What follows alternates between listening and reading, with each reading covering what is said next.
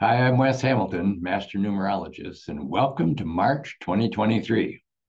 March is our third month of the year, always is, and it's always encouraging you and inspiring you to realize you are a creator. And this month, I've titled my forecast, Create Thy Future. We create our life, our future, all day long.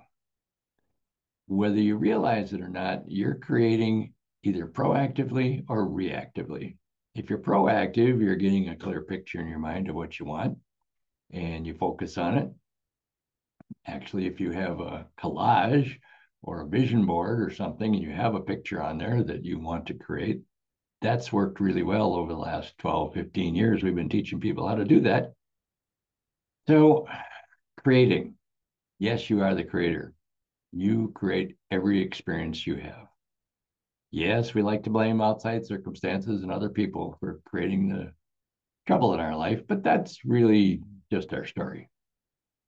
So in March, I want you to pay a little more attention to who you are. That's what I've been talking about all year long. Know thyself. This is the seven year, and you're in a three month. A seven year says dig deeper, go inside, learn about yourself. You know, in January, the whole month was you getting to know you. In February, I talked about that's the two months. February, I talked about you really getting to enjoy yourself, to love yourself. You know, if you love yourself, you give yourself permission from the inside out to create your future. I remember a, a young fellow I was working with years ago. He so wanted this red sports car. And he just did not have the funds or the ability to get it. And he worked with me and he was in our classes. And and uh, by the end of the class, he was a little disappointed. He did not get his sports car within the I don't know six eight months we were working with him.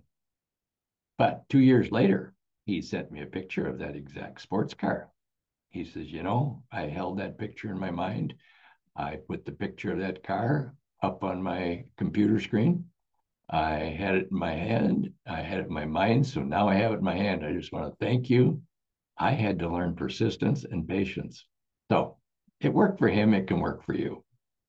Abraham Hicks, if you follow that person, uh, Esther Hicks, uh, she talks all the time. You've got to get in alignment emotionally, mentally, physically with what you want in your future. So that's going to be the the tricky part.